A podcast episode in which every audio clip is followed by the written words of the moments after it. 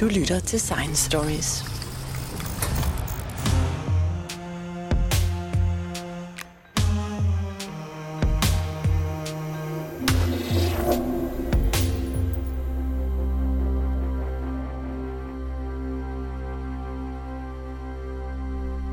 For nogle år siden havde jeg besøg af direktøren for biblioteket i Alexandria, og jeg var ude at spise i København med ham, og bagefter var vi ude at få en lille genstand på nogle værtshus. Nu var det sådan, at han ikke drak alkohol, så det var lidt underligt at opleve at bestille to glas frugtsaft i Nyhavn, eller, eller spise på en restaurant, hvor man bare drak vand til. Tjeneren kiggede i hvert fald lidt langt efter os. Det fik mig også til at tænke på, hvor meget alkohol egentlig er en del af vores kultur, og hvor mærkeligt det er, hvis man slet ikke drikker alkohol. Ovenikøbet er det sådan, at man siger, at akademikere, vidensarbejdere og især journalister, de drikker mest. Og for at høre, hvad problemet er med det, så er jeg taget ud på det Nationale Forskningscenter for Arbejdsmiljø, hvor jeg taler med Ulla Fogel, som ved alt om både statistikkerne og mekanismerne bag, hvad der sker, når man drikker alkohol. Og Ulla Fogel, er der noget om, at de her vidensarbejdere, de drikker mere end andre? Jeg vil sige både ja og nej. Øhm, ifølge en, øhm, en rapport fra Sundhedsstyrelsen, så er det sådan, at danskere har et rigtig pænt alkoholforbrug. Vi drikker relativt meget. Men hvis man ser på øh, dem med en lang uddannelse, sammenlignet med dem med en kortere uddannelse, så er det primært efter pensionsalderen, at dem med videregående uddannelser har et højt alkoholforbrug. Hvis man kigger på de øh, 45 til 64-årige og de øh, 25 til 44-årige, så er det sådan, at dem med videregående uddannelser har det samme eller lidt lavere alkoholforbrug. Så det vil sige, at der er ikke plads til, at man drikker mere til hverdag. Det er simpelthen øh, noget, man gør, når man kommer op i årene, når man er ved at være pensioneret. Det er i hvert fald sådan, det ser ud nu. Jeg tror måske også, at der er sket meget inden for de sidste, hvad skal vi sige, 20-30 år, fordi der nu er mere fokus på øh, alkohols helbredsskadende effekter. Der har været meget fokus på, at unge skal nedbringe deres alkoholforbrug, og der er jo også meget skift, øh, kommet nye anbefalinger med, hvor meget øh, Sundhedsstyrelsen anbefaler, vi drikker. Ja, det kan man roligt sige, fordi der har været mange forskellige anbefalinger. Først uh, kunne man drikke to genstande om dagen, så blev det én genstand om dagen, og nu er det sådan lidt midt imellem. Kan du forklare det? Jeg har desværre ikke været inddraget i Sundhedsstyrelsens arbejde omkring øh, fastlæggelse af de her anbefalinger. Øhm, men, men det handler jo om, at, at alkohol har... Øh, nogle gavnlige effekter i forhold til hjertekarsygdomme, og så har det en masse skadelige effekter i forhold til en række andre sygdomme, øh, herunder kræft og, og, og leverskader og sådan noget. Og så har det jo en kraftig også påvirkning af det ufødte børn, så især gravide og ammende bliver anbefalet at lade være med at, at drikke alkohol. Det, jeg har forsket i selv, det har været at kigge på øh, alkohol, hvordan alkohol giver brystkræft. Og øh, og alkohol er faktisk en kraftig risikofaktor for brystkræft.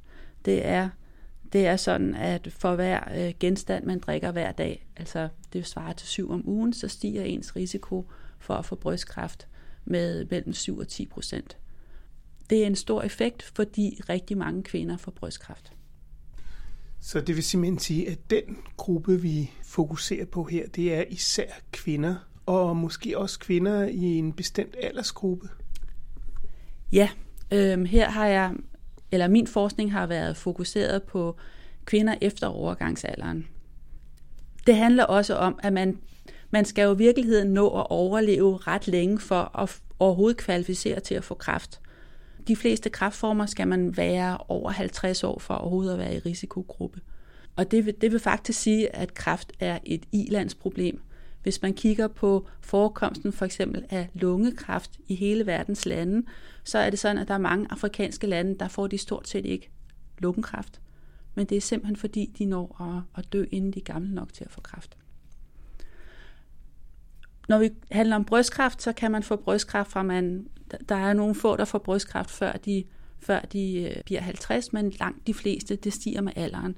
og, og især efter 55 eller noget, og der er man jo gået i menopause. Så jeg har kigget på brystkræft hos kvinder, der er gået i overgangsalderen. Okay, men, men, øh, men det, man har drukket i alle årene inden, har vel også en virkning? Ja, det har det jo nok. Det handler om hele din livsstil og hele dit livsforløb, kan man sige, når man snakker om risiko for sygdom. Og hvad med mændene? Altså, øh, hvordan kan det være, at vi er mere beskyttet, eller vi tager mindre skade end, øh, end kvinderne? Det ved jeg heller ikke, om mænd gør, men mænd har en meget mindre risiko for at få brystkræft, end kvinder har. Øh, de har stadig en lille risiko for det. Men til gengæld så får mænd jo nogle andre sygdomme, øh, og de får nogle andre kræftformer. Og de har jo også risiko for hjertekarsygdomme. Så, så sygdomsbilledet er bare lidt forskelligt for mænd og kvinder. Men øh, hvordan kan det så være, at kvinderne har den højere risiko, som de går rundt med? Alkohol forårsager brystkræft ved at hæve hormonspejlet. Det er sådan, at øh, kønshormonerne er en risikofaktor for brystkræft. Så man kan sige, at for kvinder så er niveauet af kønshormoner, det er sådan en lille smule en terrorbalance. Hvis niveauet er for lavt, så har man svært ved at blive gravid og få børn, og hvis det er for højt, har man øget risiko for at få brystkræft.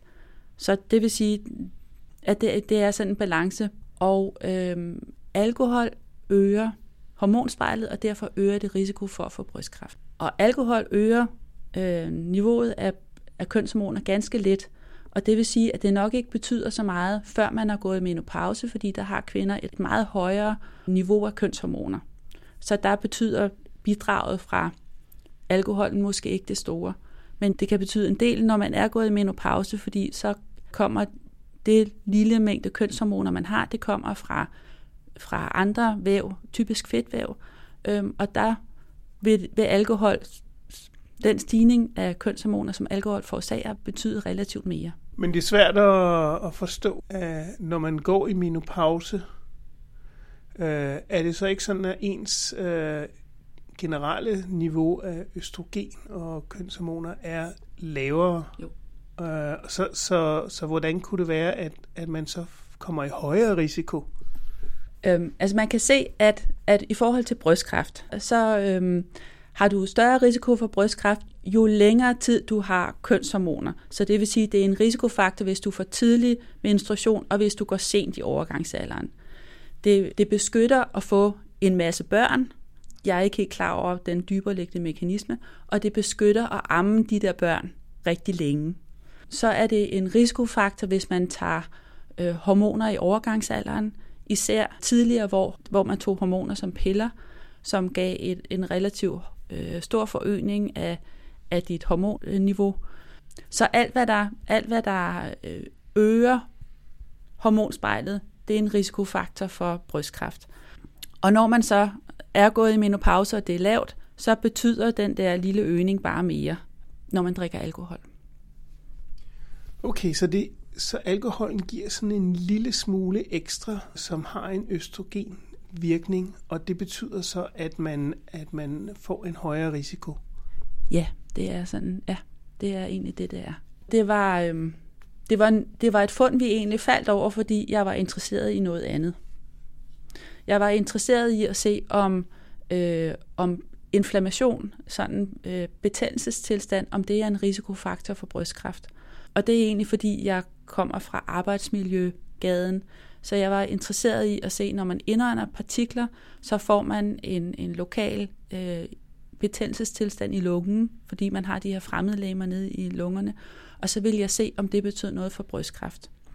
Og så kiggede vi på en række gener, der er involveret i sådan det inflammatoriske respons.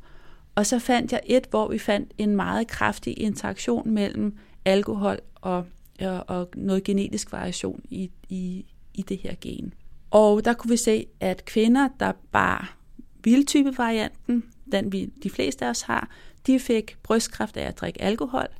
Men dem, der havde en, en naturlig variation, de fik ikke brystkræft af at drikke alkohol. Og så tog det mig faktisk fem år at finde ud af, hvad mekanismen var. Fordi øh, den viden var der ikke i, i den videnskabelige litteratur. Og det vi gjorde i første omgang, det var, at vi, jeg egentlig læste mig ind på, at der er en række forskellige hypoteser for, hvordan alkohol giver brystkræft. og så testede jeg de hypoteser en af gangen. Så den første hypotese var, at øh, alkohol, når det bliver omsat i kroppen, så bliver det omdannet til acetaldehyd, og så bliver det derefter til eddikesyre. Acetaldehyd indeholder en aldehydgruppe, som er sådan en reaktiv forbindelse, så den kan så reagere med andre molekyler og så lave skade. Men det er noget, der sker i leveren, er det ikke? Det er noget, der primært sker i leveren, men det sker faktisk også i alle de celler, øh, som, øh, som alkohol møder undervejs. Så hvis man, når man drikker alkohol, så kan det være i mund og svælg og mavesæk og så videre. Og det er jo en, det er mange af de steder, hvor man kan have forhøjet risiko for at få kræft, hvis man har et højt alkoholforbrug. Men så er der så også brystkræft.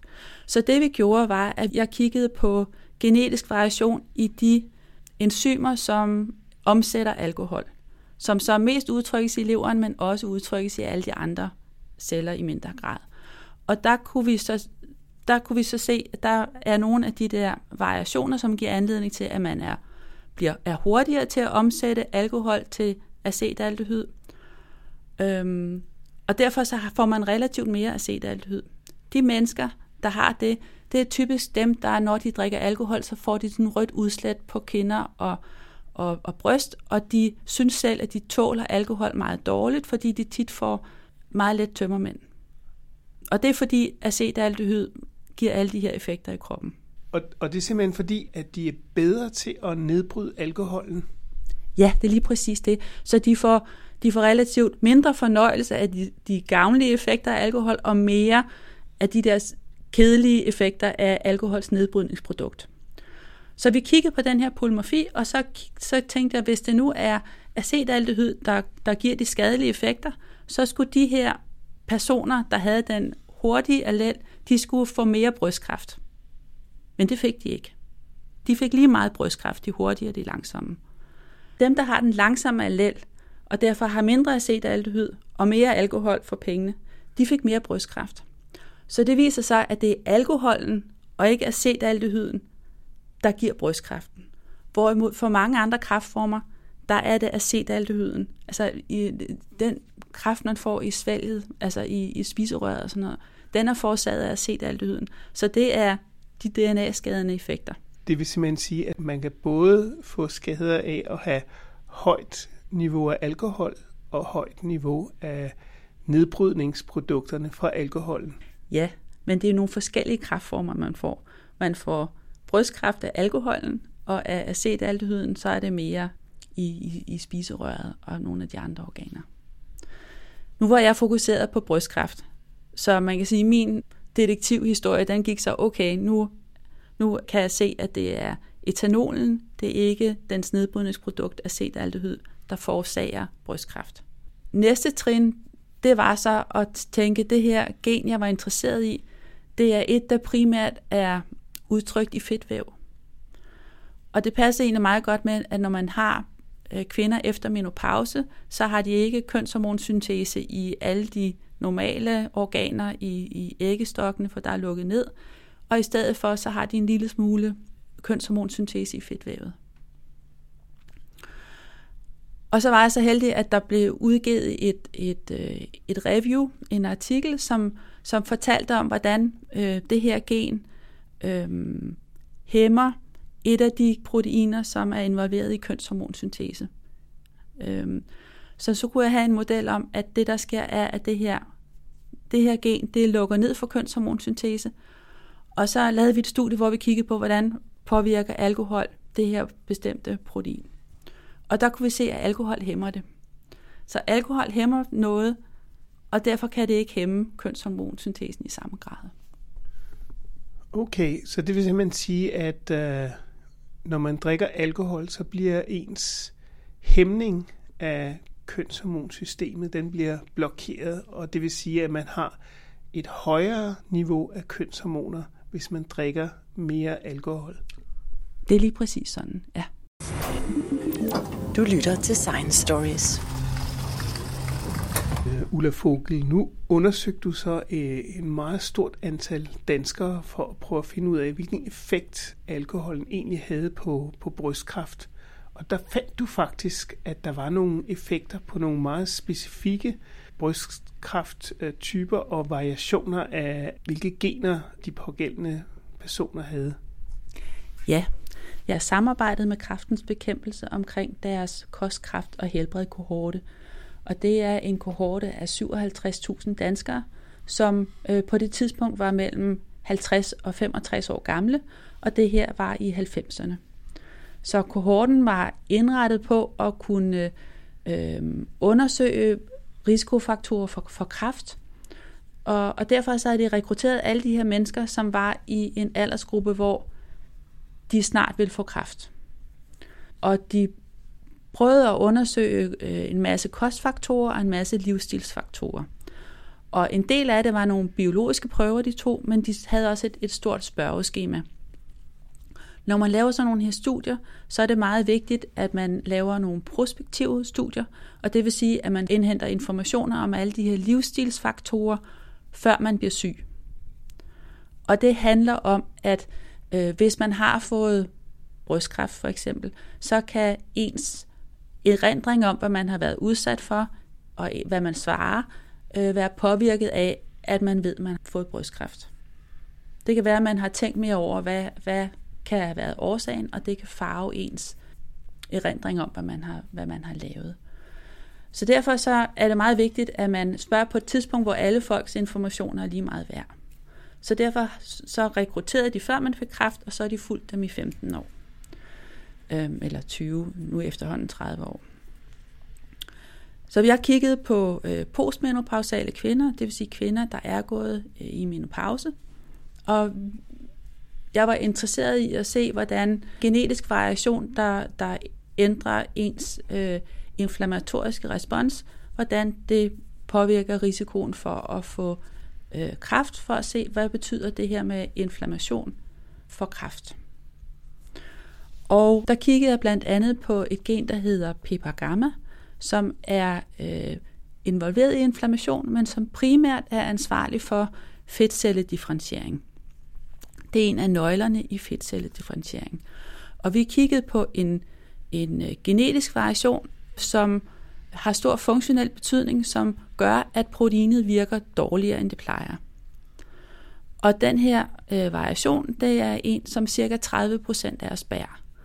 Så øh, 10% vil have to defekte eller dårlige alleller, eller dårlige variationer, og øh, 30% af os vil have øh, en god og en dårlig, og så vil halvdelen af os have øh, to gode alleller. Sådan give or take. Øhm, og der kunne vi så se, at øh, dem, der havde en allel, der virkede mindre dårligt, der kunne vi se, at dem, der var bærer af en dårlig allel, de havde faktisk 30% nedsat risiko for brystkræft. Det er en meget stor effekt, fordi en ud af otte danske kvinder, eller en ud af ni danske kvinder, vil få brystkræft, før de fylder et par 70. Så brystkræft er en rigtig hyppig kræftform, der rammer rigtig mange danske kvinder. Så en 30% nedsat risiko, det er en stor effekt. Og det er simpelthen uh, den genetiske variation, som gør, at man har mere eller mindre risiko. Og, og dem, der har den bestemte variation, du snakkede om der, de, uh, de risikerer enten at få en meget høj chance for at have brystkræft, eller en meget lav chance. I hvert fald en 30% forskel i, i, øh, i risiko for at få brystkræft, ja. Så en stor effekt. Så prøvede vi at kigge på en række af de almindelige øh, livsstilsfaktorer for at prøve at se, om vi kunne finde noget, øh, nogen, en årsag til det her. Er det ren genetik, eller var det noget, der skyldes interaktion med en livsstilsfaktor? Og der fandt vi, at det her fuldstændig kunne forklares med øh, interaktion med alkohol. Sådan så, at dem, der bar den almindelige allel, de fik brystkræft af at drikke alkohol, og dem, der bar den defekte allel, de fik ikke brystkræft af at drikke alkohol. Og det var en meget stor effekt. Øh, det, når man kigger på effekterne af alkohol, så regner man i, hvad er effekten af at drikke en genstand om dagen. Det vil sige syv genstande om ugen, og det vil sige sådan øh, lige under øh, Sundhedsstyrelsens anbefalinger på 10 genstande om ugen. Vil det sige, at I kunne vise, at selv når man drikker én genstand, så har det en effekt?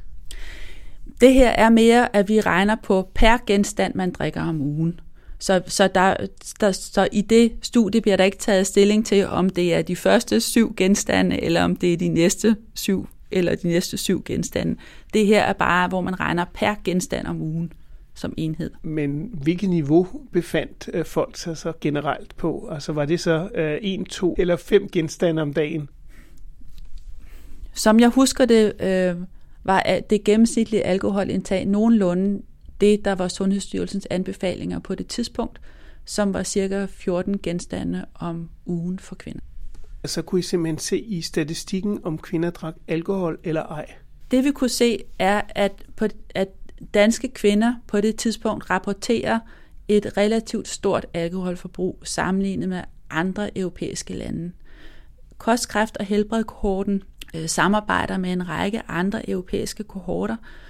I kostkræft og helbredkohorten er der 57.000 personer, og i det der europæiske samarbejde har de til sammen en halv million prøver.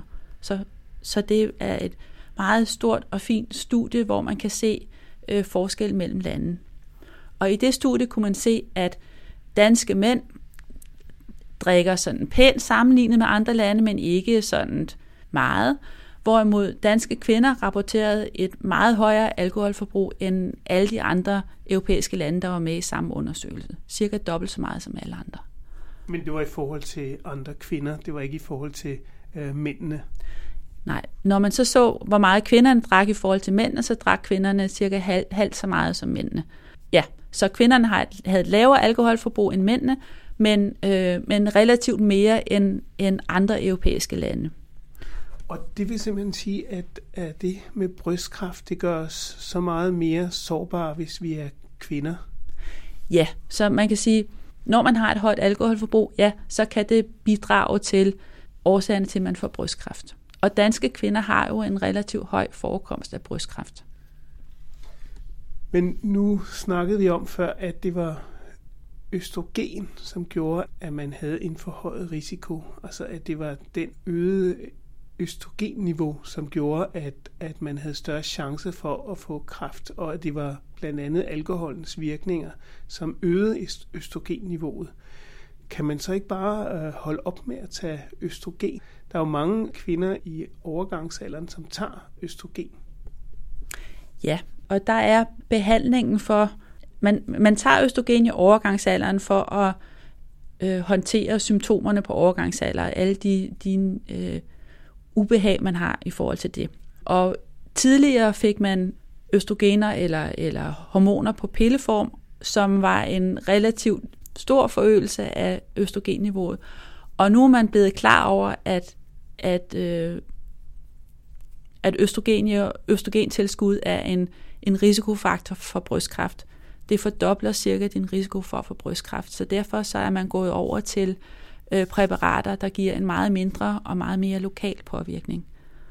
Øh, så, det er, så, så der er jo sket noget, øh, efter man er blevet klar over, at hormoner er en risikofaktor for brystkræft. Men det vil simpelthen sige, at den medicinsk behandling, den har man styr på, sådan, så den ikke øh, giver forøget risiko, men øh, det, at man drikker mere alkohol, det giver faktisk en, en forøget risiko, så meget, som man kan se det i statistikkerne. Ja, så indtag af alkohol øger risikoen for brystkræft med 7-10 procent per genstand per dag. En ud af ni kvinder i Danmark vil få brystkræft, før de er 75, så en 10 procent forøgelse af den risiko er jo en reel risikostigning. Men nu snakker vi så også før om, at det er nogle bestemte kvinder, som er særlig sårbare. Altså at det er hovedparten, men der er faktisk også er nogle grupper, som ikke er sårbare for den her øgede kraftrisiko. Kan man så blive testet for det, eller hvordan øh, fungerer det? Er, er der en, en, øh, en test, man kan gå ud og se, om man er særlig sårbar eller ej? Altså man kan sige, det handler om en polymorfi, så i princippet kan man jo godt blive testet.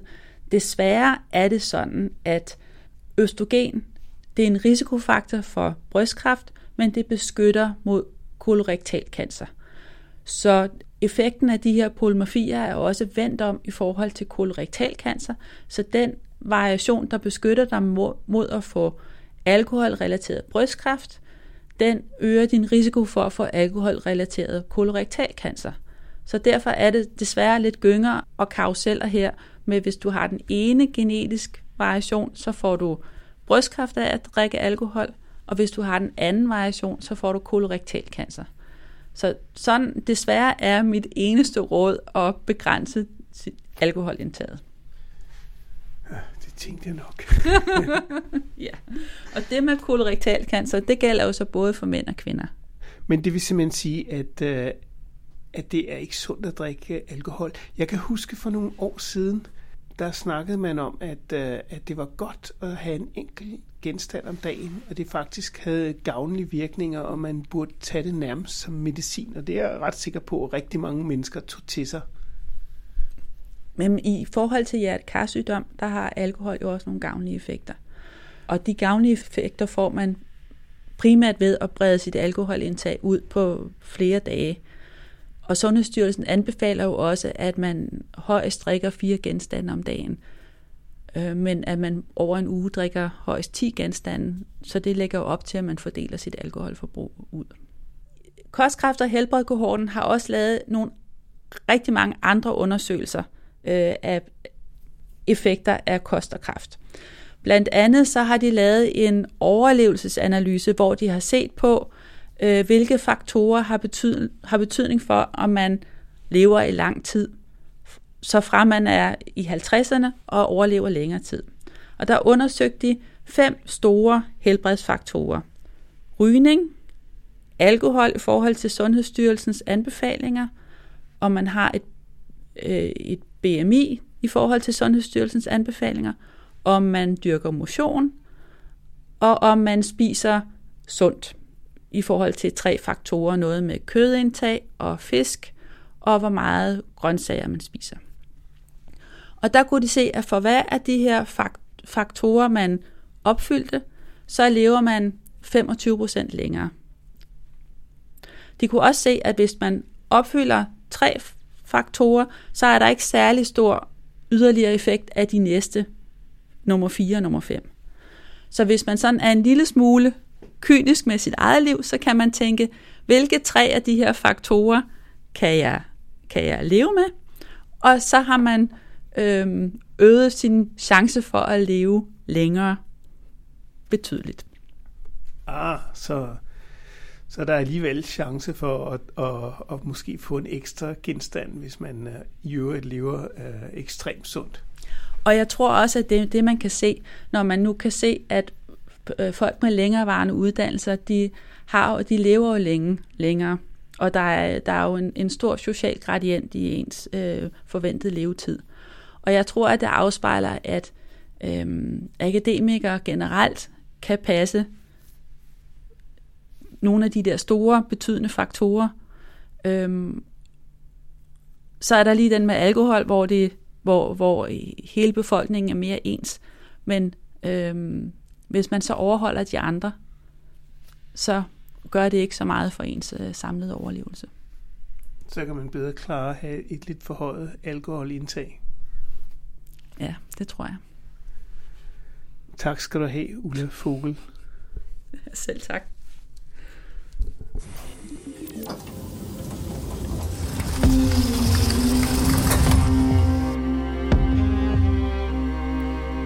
Hvis du holder af historier om videnskab, kan du finde Science Stories hjemmeside på www.sciencestories.dk.